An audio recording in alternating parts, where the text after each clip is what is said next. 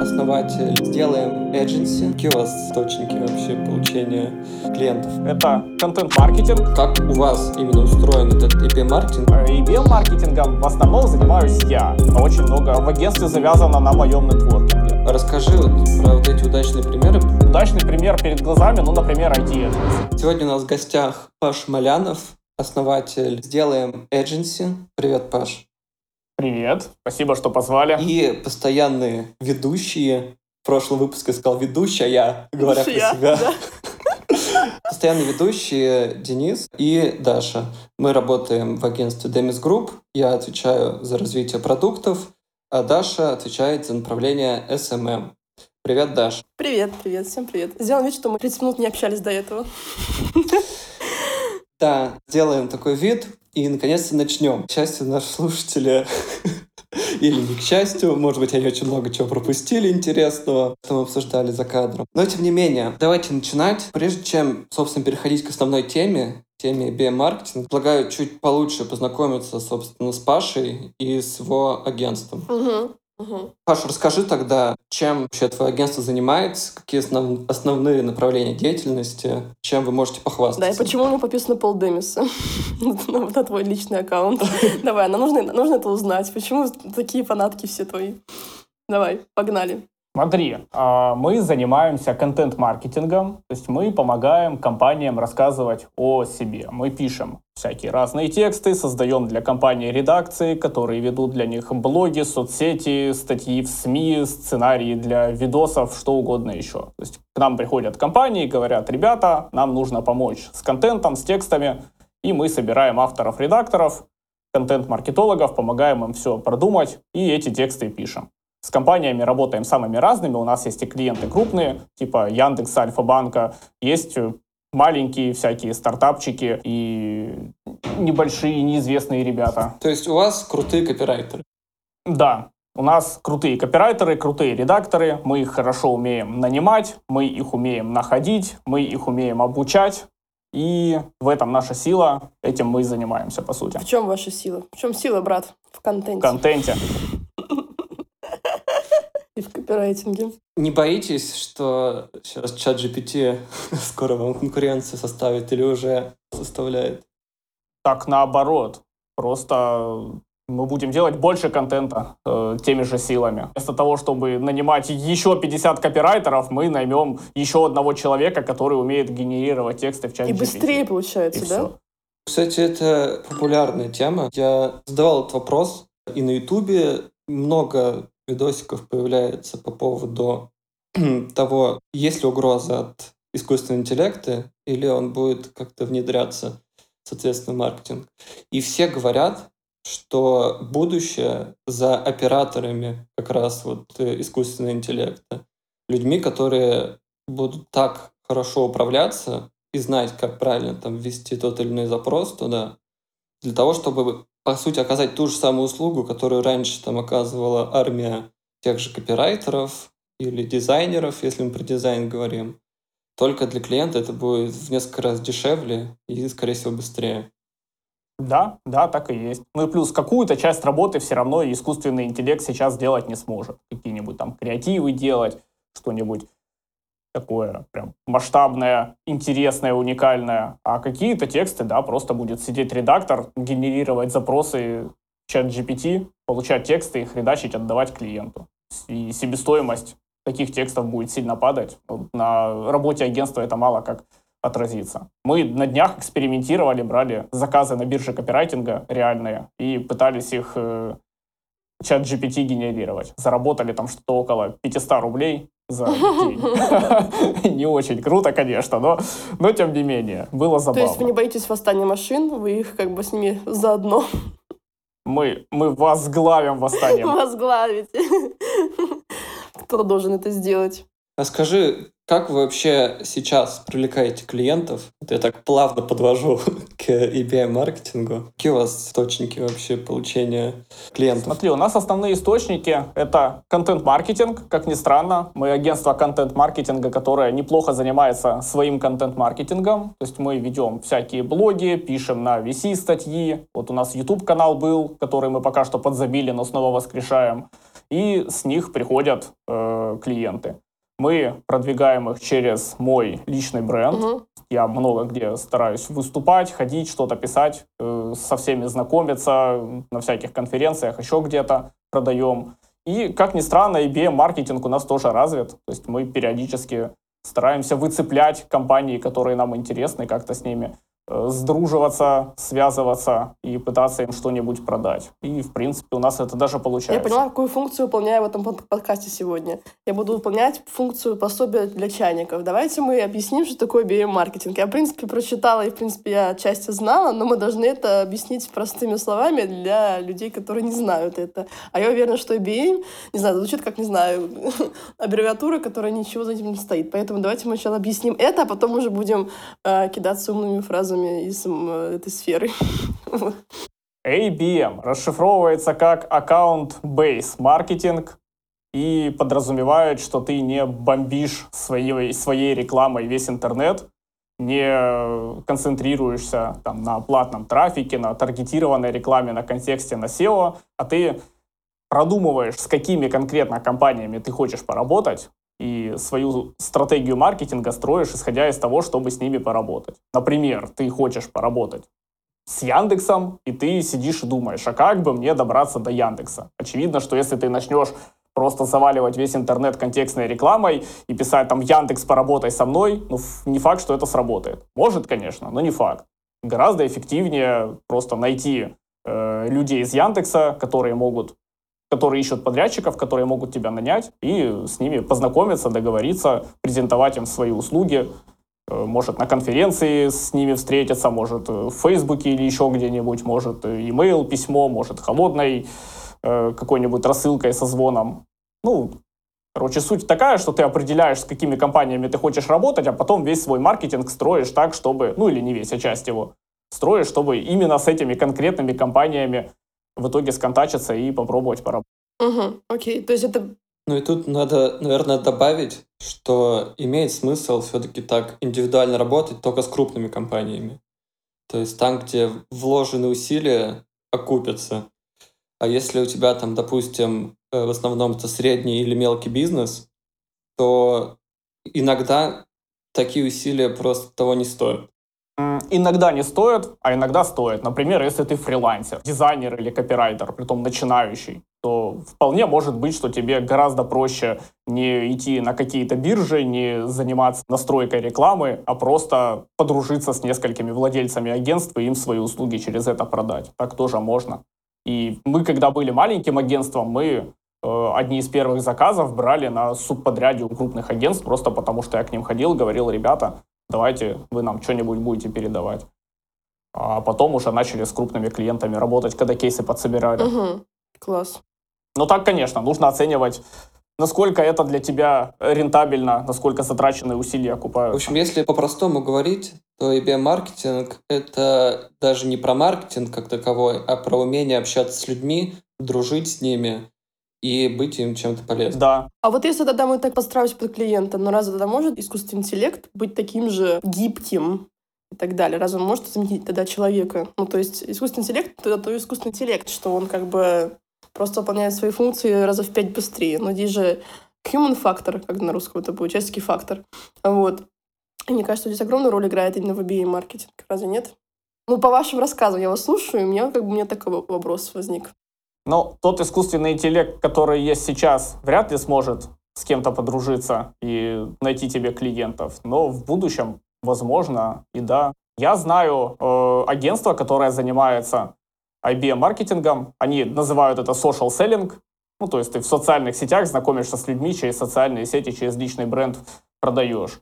И они периодически используют тот же чат GPT, в своей какой-то работе, он им комментарии помогает писать, какие-то фоллоуапы делать и так далее.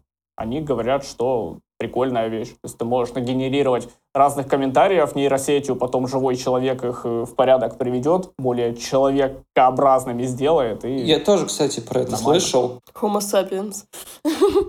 А недавно я на VC.ru видел какой-то обзор сервиса, который типа приложение для браузера, которое генерирует комментарии в LinkedIn. Типа ты нажимаешь кнопку, и у тебя сразу комментарий в LinkedIn генерируется автоматом, и тебе ничего не надо делать. Ну, это, конечно, такое. Насчет этичности можно поспорить, насколько хорошо целую кучу вот этих вот комментариев бездумных создавать, но, может быть, это эффективно. У нас как связан этот подкаст с предыдущим выпуском, который с Андреем был записан. Да. Про отзывы и комментарии.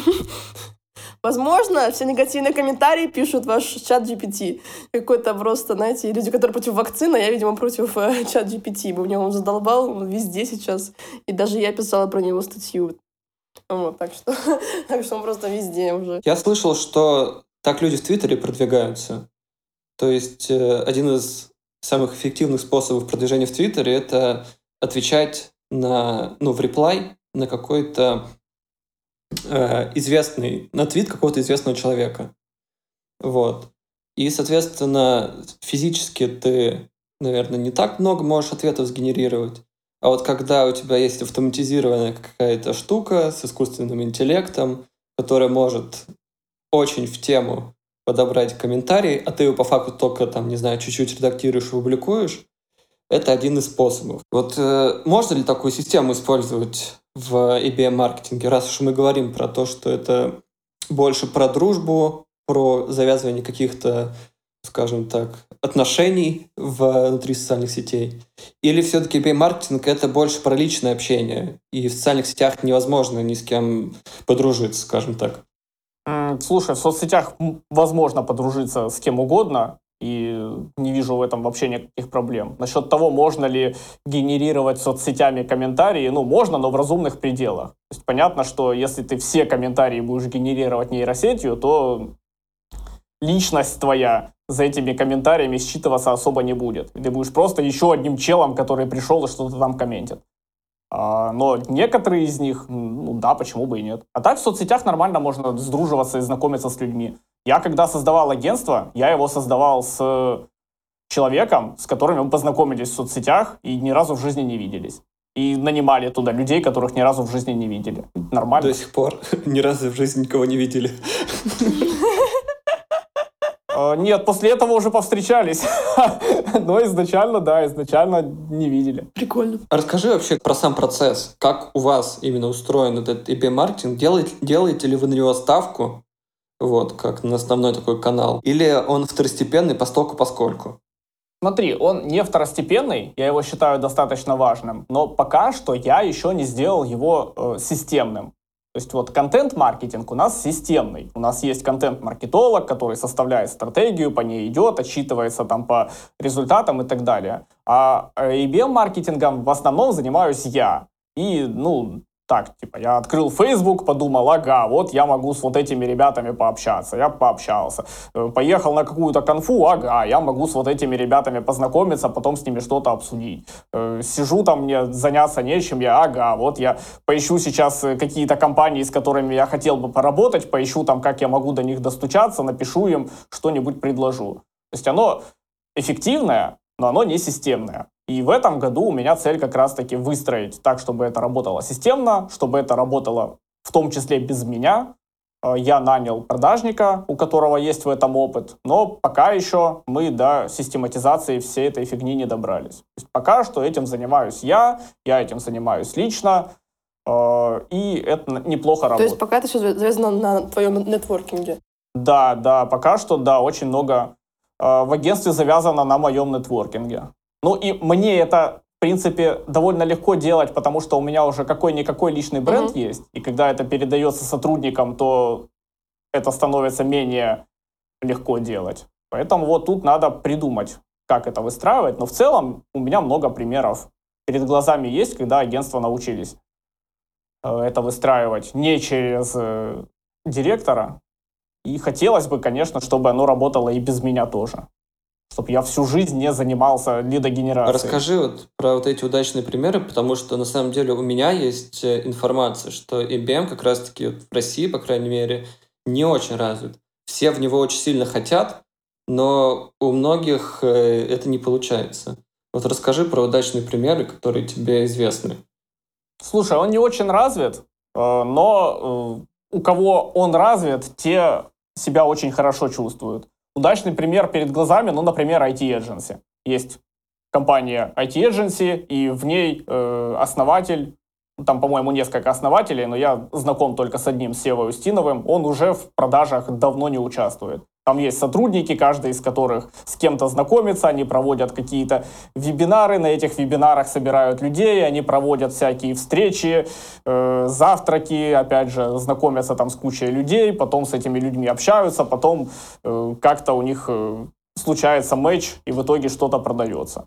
Знаю агентства, к сожалению, забыл название их, они делают маленькие видосики для магазинов. То есть, когда ты приходишь в условный ДНС, у тебя там на экране может висеть видосик с какой-нибудь стиральной машинкой, ценой, крутящейся, мигающей и так далее. Вот они делают такие штуки. И мы с ними, когда общались, они говорили, что у них довольно неплохо работает такая схема. У них есть сотрудник BizDev.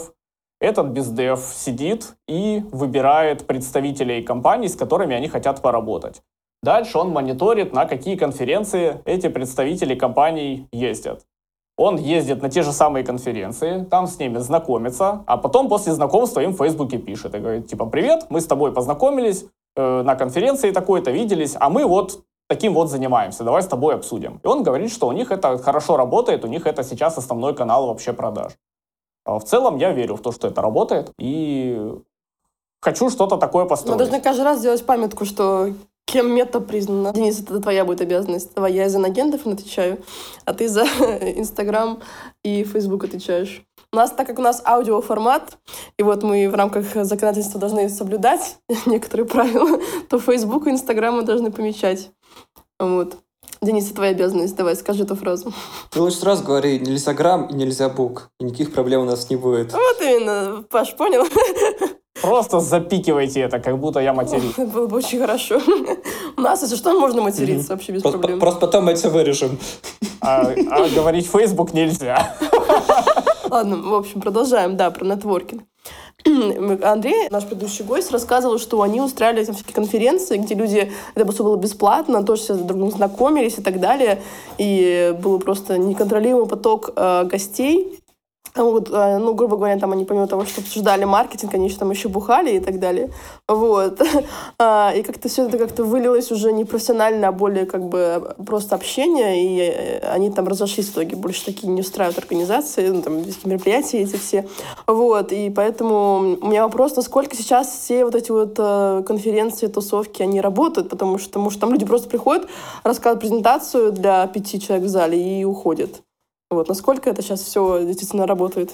Слушай, я вот сейчас живу в Турции и периодически хожу на всякие нетворкинг, встречи, конференции и так далее. И практически после каждой из них у нас появляется новый клиент.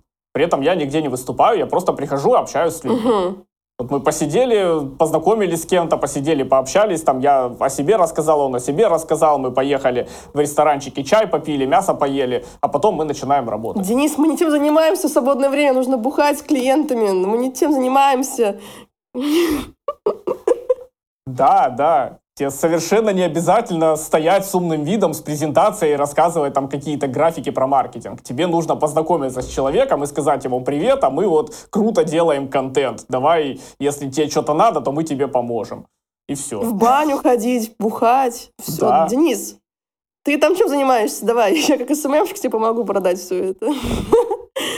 Паша, кто-то по знаку зодиака? Давай мы этот вопрос тоже уточним. Мне кажется, такой лев, не знаю, какой-то огненный. Я стрелец. Вот! Прекрасно, я чувствую, что связь. Да что ты жуткий экстраверт, я прям чувствую это.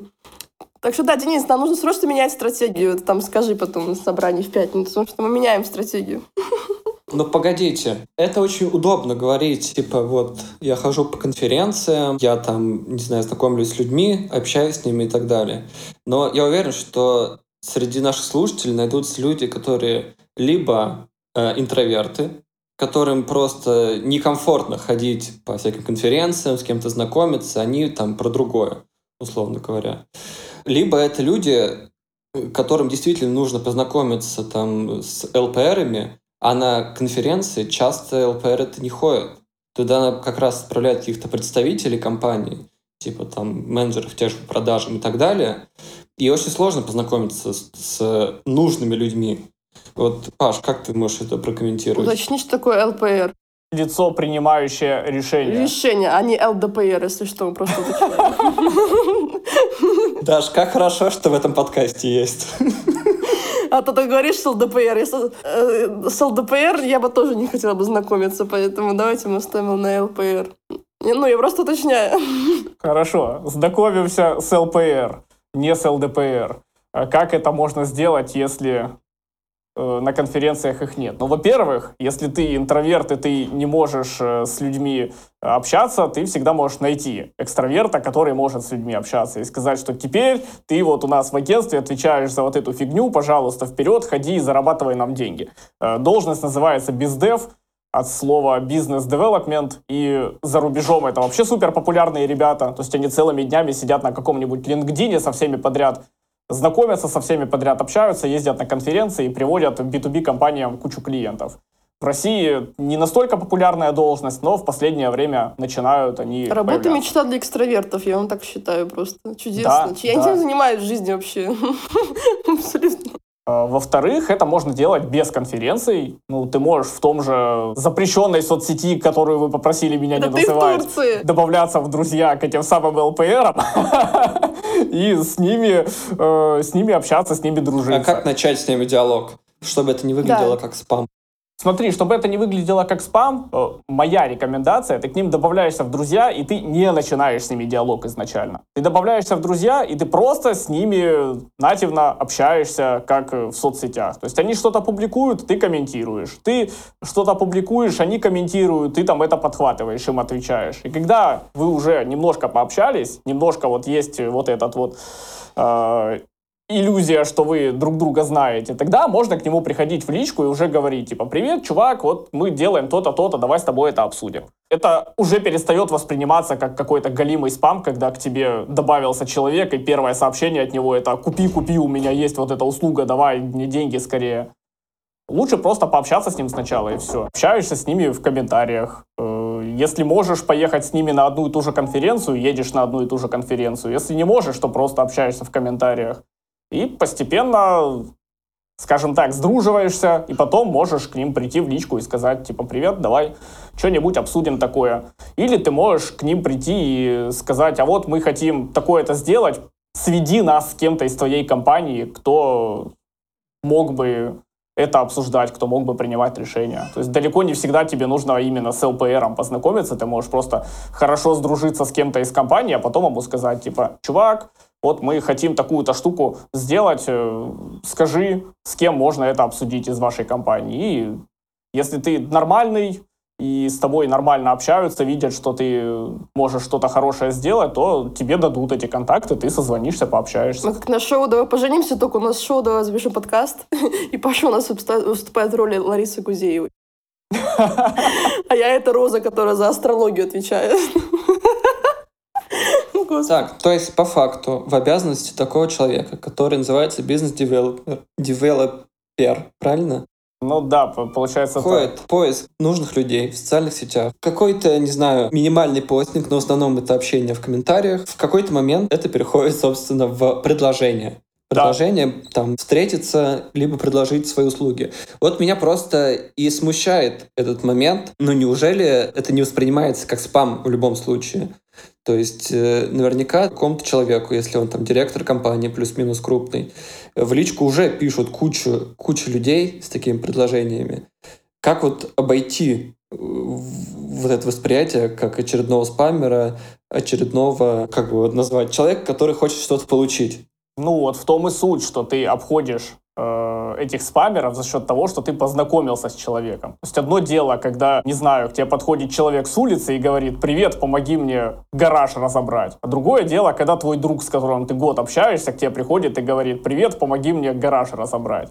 Когда к тебе приходит друг, это воспринимается нормально, когда к тебе приходит левый человек, это воспринимается странно. И твоя задача — это построить эти самые отношения, ну, не прям дружеские, но такие, когда ты уже не какой-то левый спаммер, а когда ты знакомый. И получать предложения от знакомых — это уже нормально. Им с большей вероятностью отвечают. Ну, предположим, этот человек, с которым ты намерен познакомиться, ничего не публикует. Ну, Банально у него там, не знаю, последний пост был там год назад. Какие твои действия? Ты можешь или поискать других людей из этой компании, потому что, ну, в крупных компаниях часто людей там много, и с кем-то, да, ты можешь связаться. Либо, ну, ты можешь пытаться выцепить его на конференциях. Ты можешь... что ты можешь сделать? Ты можешь предложить ему куда-нибудь сходить, что-нибудь обсудить, купить у него, не знаю, консультацию и на этой консультации с ним пообщаться. Ну, способов много достучаться. То есть, если человек ничего не публикует, то это... Или пригласить на подкаст.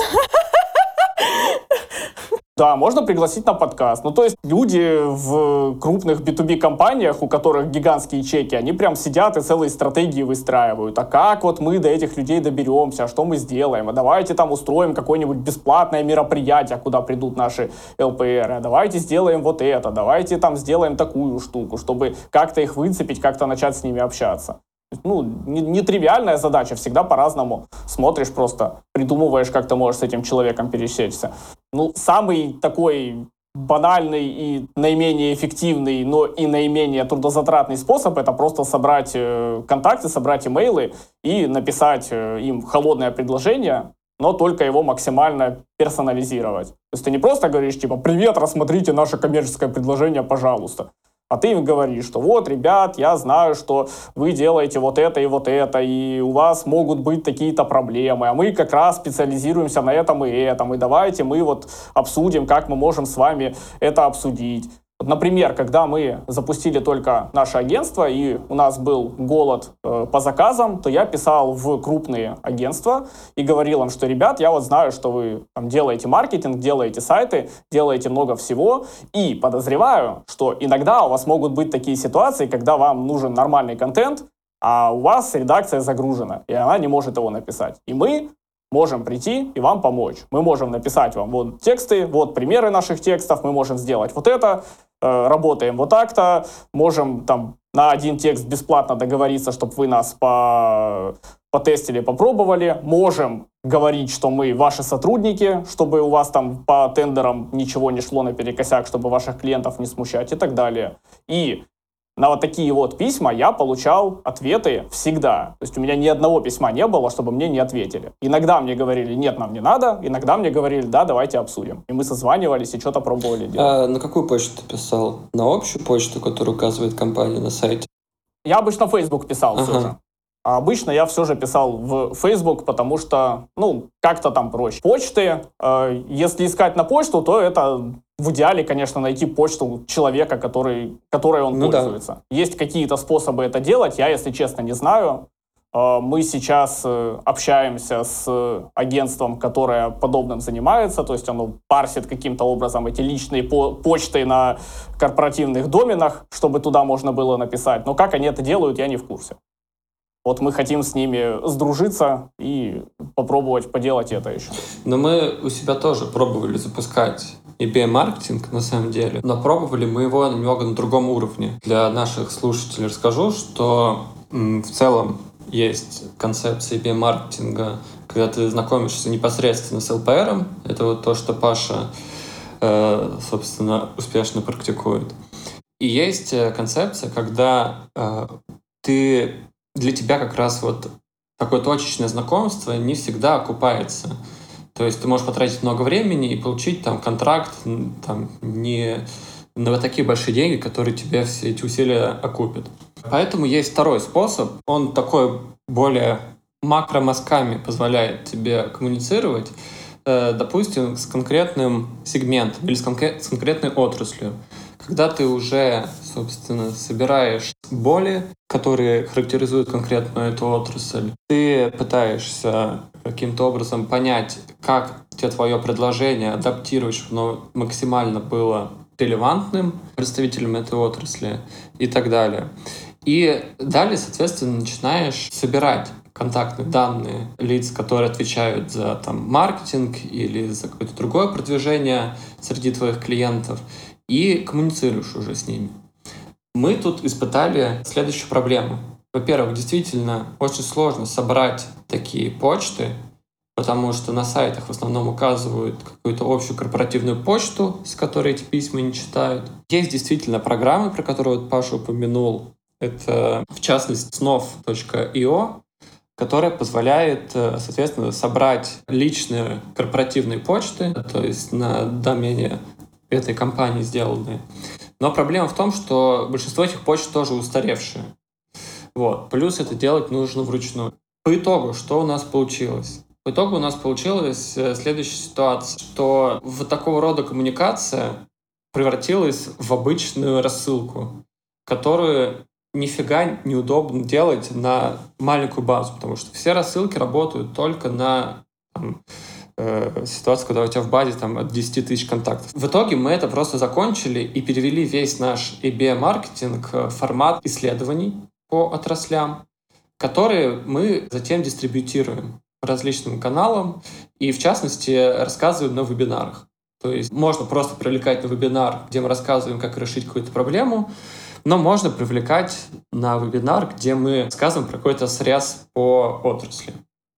Вот такая коммуникация у нас сработала. В итоге все-таки я не могу назвать, что это полноценный ABM-маркетинг, но маркетинг на конкретный сегмент, то есть на конкретную отрасль, который показал свою эффективность. Вот скажи, Паш, вы пробовали таким заниматься? Потому что ты вначале говорил, что у вас вы вебинары организуете, и у вас контент-маркетинг в целом очень хорошо развит.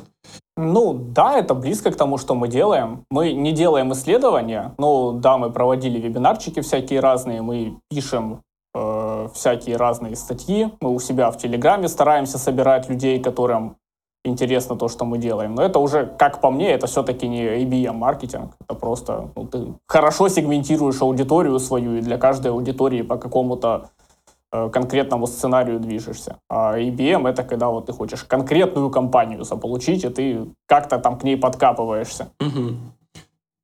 В моем понимании. То есть не нужно смешивать, соответственно, контент-маркетинг и ABM. Это не одно и то же. Потому что есть такое, в классическом учебнике по ABM-маркетингу содержится информация, что ты сначала собираешь какой-то полезный контент, дальше ты таким образом пытаешься прокоммуницировать с теми отобранными тобой компаниями, и потом у вас уже как раз связь более прочная, более прогретая. Но, насколько я тут понимаю, все-таки в реальности это не очень хорошо работает, и нужно общаться непосредственно с людьми и общаться на те темы, которые им лично интересны, а не интересны в конкретной отрасли. Ну, слушай, и да, и нет. То есть ты можешь, например, предположим, ты хочешь поработать с банками. Ты отобрал Альфа-банк, Тинькофф банк, Сбер, еще кто-нибудь и так далее. Ты пошел по LinkedIn, Фейсбуку, TenChat, не знаю, еще чему-нибудь, ВКонтакте, если бы они сидели, все эти сотрудники этих компаний, подобавлял их в друзья, как-то с ними общаешься, а потом берешь и делаешь условный вебинар, как банкам привлекать больше клиентов с помощью контент-маркетинга. И так как люди, которые увидят этот анонс у тебя на личной странице, это отобранные тобой вручную сотрудники нужных тебе банков, и они, соответственно, могут зарегистрироваться, потому что тему ты выбрал такую, которая им может быть интересна. Они придут, и ты, во-первых, и контакты их получишь, и пообщаться с ними сможешь, и потом им что-то по факту разослать и так далее. То есть такое получается на стыке контент-маркетинга и ABM. Ты вроде и в нужной компании тебе целишься, а вроде как и через как-то контент это продвигаешь, не через личное общение. А что делать в ситуации, если у тебя такая отрасль, в которой нету пользователей Фейсбука или того же LinkedIn? Как тебе с ними войти в коммуникацию? На конференции? На конференции ходить. Я думаю, что ходить на конференции, да, через знакомых как-то. В принципе, очень полезно иметь много знакомых, чтобы ты мог прийти и сказать, а посоветуй мне человека из этой компании, хочу с ним пообщаться. И у меня, например, на Фейсбуке я каждый день вижу подобные посты. А дайте мне контакты кого-то из этих ребят, дайте мне контакты того-то, дайте мне контакты сего-то. Можно это делать не в Фейсбуке, можно иметь целую кучу в офлайне знакомых и позвонить им по телефону и сказать, я хочу с этими ребятами пообщаться, обсудить сотрудничество, а знаю, что у тебя есть знакомые в этой компании, дай, пожалуйста. Тебе дадут, ты позвонишь и скажешь, здрасте, мне ваш контакт дал этот чувак, Хочу с вами обсудить вот это. Давайте встретимся, обсудим. А дальше уже все зависит от предложения, которое у тебя есть. Если у тебя какое-то очень крутое предложение, то с тобой встретятся и обсудят. А вот тогда такой вопрос. Скажи про основные каналы коммуникации. Вот про Facebook много говорили.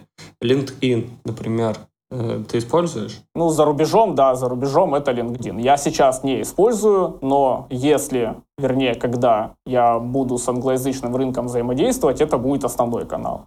Сколько не общался с людьми, которые с западным рынком работают, все говорят в один голос, что LinkedIn — это прям супер пушка. TenChat. TenChat. Было у меня подозрение, что он будет хорошо работать, но пока что он не работает хорошо. Большинство людей из нужных мне компаний там зарегистрировались и больше в него не заходили ни разу. Возможно, они там потом появятся, но пока что нет. То есть, если ты фрилансер, который работает с не очень большими бизнесами, то для тебя TenChat норм. Ты можешь там познакомиться с каким-нибудь диджитал-агентством, с каким-нибудь экспертом, с каким-нибудь владельцем онлайн-школы и что-нибудь ему напродавать. Но если ты хочешь работать с крупными компаниями, там, с условными Яндексами, Авито, Альфа-банком и прочее, то в TenChat проблема их найти. Они все остались в Фейсбуке. Многие из них начинали говорить, когда Фейсбук блокировали, что все, мы уходим, пойдем тестировать ВКонтакте, пойдем тестировать TenChat, еще куда-то. На деле они все в Фейсбук вернулись, потому что во ВКонтакте тухляк какой-то, нет там знакомых, никто не общается. И в TenChat та же самая ситуация. Там астрологов и психологов там сильно больше, чем представителей крупного бизнеса, к сожалению. Да. Инстаграм. Не могу ничего про него сказать, ни плохое, ни хорошее, но исключительно потому, что я изначально через Инстаграм выстраивал продажу курсов для копирайтеров. И у меня там нет опыта работы в B2B-сегменте. То есть я вот выбрал для себя, что я через Инстаграм работаю с копирайтерами, продаю им обучение. Я набрал туда много копирайтеров платной рекламой и успешно продавал им обучение. На услуги агентства я там никого не искал. Поэтому сказать, насколько оно работает или не работает, я не могу. Мне кажется, что должно работать. Потому что большинство людей все-таки в Инстаграме так или иначе есть. Но Facebook все равно. Facebook в этом плане, мне кажется, лучше, потому что в Инстаграме у тебя вот эти вот подписки, а в Фейсбуке у тебя друзья. И если ты добавляешься в друзья, и тебя с большой вероятностью добавят в ответ, то ты уже как бы с человеком общаешься на равных. И он твои посты видит, и ты его посты видишь, и так далее. В Инстаграме ты на кого-то подписался, он далеко не факт, что подпишется на тебя обратно, особенно если у него вот этих подписчиков много. Ты затеряешься где-то, и он твой контент видеть никак не будет. Это тебе нужно с ним общаться долго, у него что-то комментировать, может быть, он на тебя внимание обратит, подпишется в ответ. В этом плане он похуже, конечно, работает. То есть ключевая площадка — это Facebook. И именно потому, что там можно друзья добавлять. Сейчас да. Ну, для диджитала, да. Если у тебя какой-нибудь завод, и ты ищешь себе дистрибьюторов, то, наверное, там другие площадки будут использоваться. Но я не завод, поэтому я не знаю, как они их ищут. Окей, это мы зафиксировали. Тогда расскажи про какие-нибудь такие факапы, которые у тебя случались, когда ты, может, заводил такие вот отношения, либо что-то, что точно не нужно делать, если ты пытаешься познакомиться с людьми в корыстных целях. Точно не нужно сходу начинать продавать. То есть, когда ты добавился к человеку в друзья и начинаешь ему тут же впаривать, говорит: «Привет». А сколько должно времени пройти? У меня нет четкого ответа на этот вопрос. Вот как ты начинаешь видеть, что человек тебе в комментариях отвечает, как-то с тобой взаимодействует и так далее, тогда, наверное, пора. Если ты добавился и 2 раза что-нибудь у него прокомментил, и он тебе даже не ответил, то, наверное, еще рано. То есть я больше смотрю на то, как у нас общение идет. Иногда это через неделю уже нормально пошло, какой-то общий вайб поймали и нормально общаетесь. А иногда ты на человека подписался, с ним зафрендился, и год что-то там комментируешь, и нифига вообще нет. И ты такой: ну и ладно, и не буду я тебе ничего писать. Пишешь кому-то другому. Сколько ты вообще времени тратишь на как раз вот ABM-маркетинг, на общение с людьми в социальных сетях и так далее? 1-2 часа. И в основном-то что это? Ты что-то комментируешь, что-то просматриваешь, или ты ищешь этих людей? На поиск, наверное... не знаю, минут 20 в неделю я трачу. Я не так много добавляю кого-то. У меня аккаунты достаточно большие, чтобы уже ко мне много людей добавлялось. Я могу вот посидеть там, выделить полчасика в неделю, посидеть, поискать каких-то нужных мне людей. В основном я пишу посты и отвечаю на комментарии под моими постами. Я читаю ленту, выбираю там интересные мне посты и отвечаю на комментарии на них. Здесь надо сказать, что я не совсем это воспринимаю как работу. То есть, наверное, было бы эффективнее, если бы я прям ставил перед собой цель, что я захожу и комментирую все вот эти посты, вот этих нужных мне людей, представителей нужных мне компаний, что-то там усираюсь, но что-то им напишу. Я так не могу, не хочу, поэтому я комментирую то, что мне интересно, и поэтому это такое получается, на стыке маркетинга и просто приятного времяпрепровождения. В социальных сетях посидеть, но с пользой. С одной стороны, я закладываю в это все-таки какую-то цель, какую-то коммерческую подоплеку, но с другой стороны, я не делаю это через силу, не пытаюсь как-то себя вести так, как я бы себя не вел в жизни. То есть, если мне человек не интересен, я не смогу к нему вот так вот подмазываться. Мне это противно. То есть, по факту, это услуга личного брендинга. Как ты это видишь? То есть это какие-то фейковые аккаунты, с которых будет вестись коммуникация? Или, условно, ты берешь в управление там аккаунт какого-то клиента, либо создаешь его и действительно ведешь его как личный там бренд, как личный профиль? Нет, это совершенно точно не фейковые аккаунты. Это должен быть реальный человек, который будет потом реально участвовать в переговорах и реально участвовать во встречах. А мы просто поможем ему этот аккаунт прокачать, найти нужных людей, с ними как-то повзаимодействовать и так далее.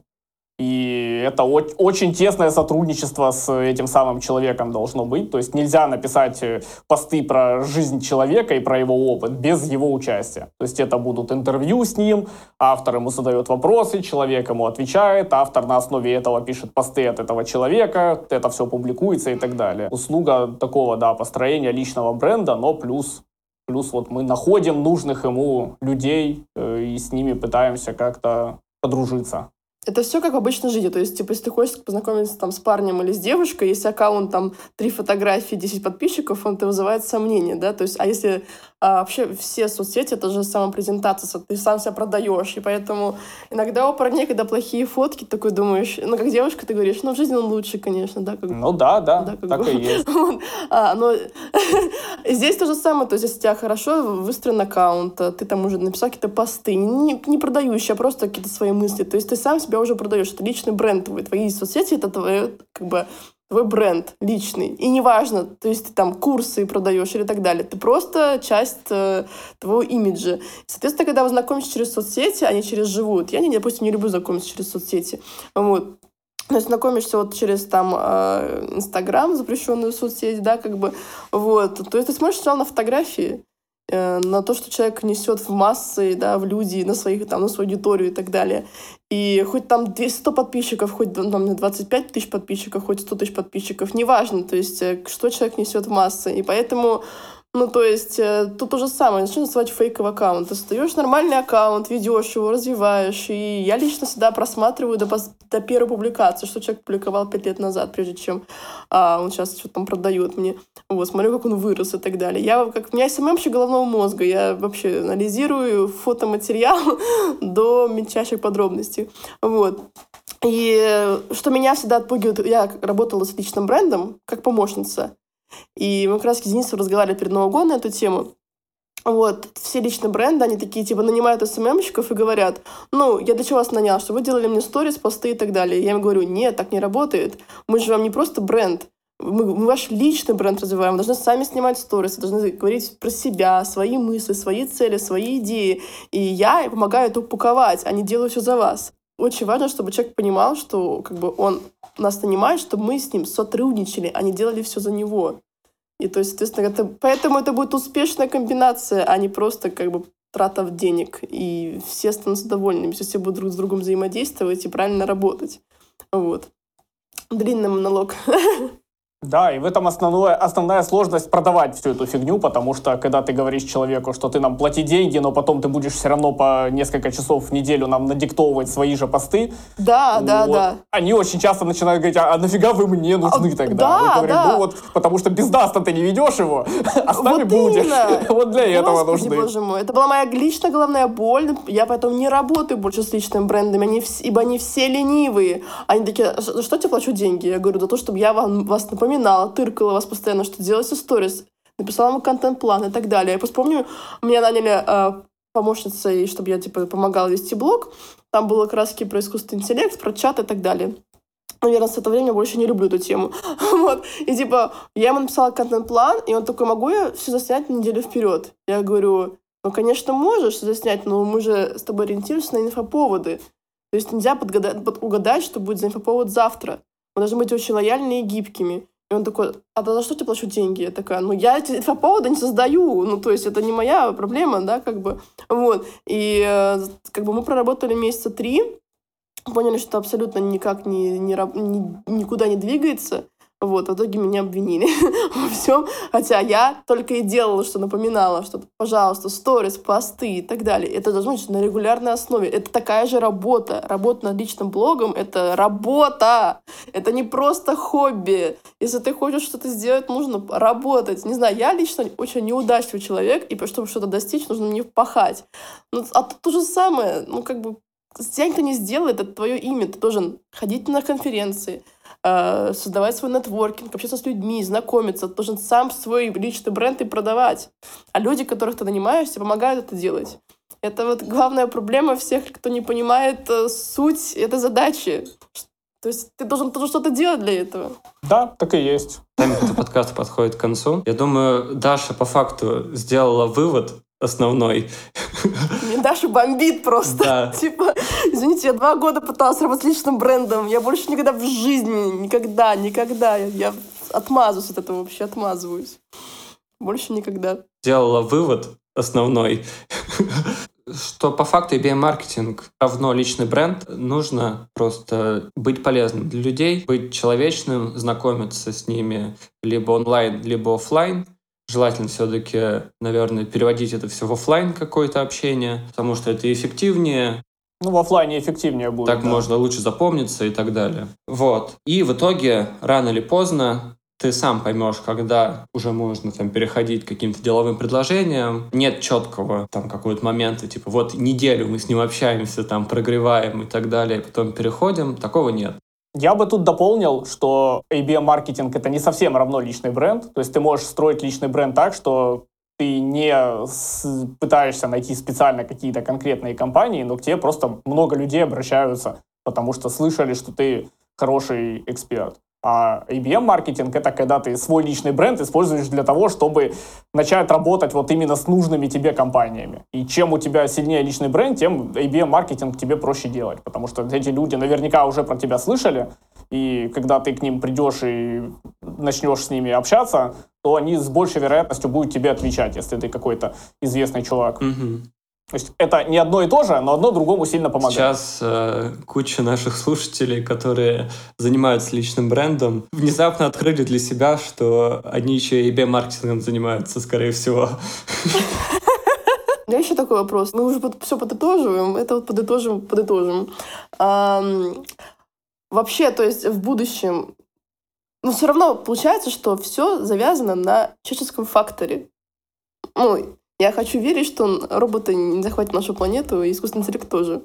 Все равно, то есть, если с клиентами то нужно живое общение, пойти в баню побухать, в любом случае, живой человеческий фактор. Вот, эти конференции, нетворкинг, ABM, все тоже через личное общение. То есть, получается, что не в скором времени нас заменит искусственный интеллект. Не в скором. Все, прекрасно. Живем и радуемся. Во всяком случае, тех, кто общается лично, а не просто фигачит контент, да, тех искусственный интеллект пока не заменяет. Прекрасно, все. Я рада, что мы еще будем спокойно жить, и меня работы не лишат в скором времени.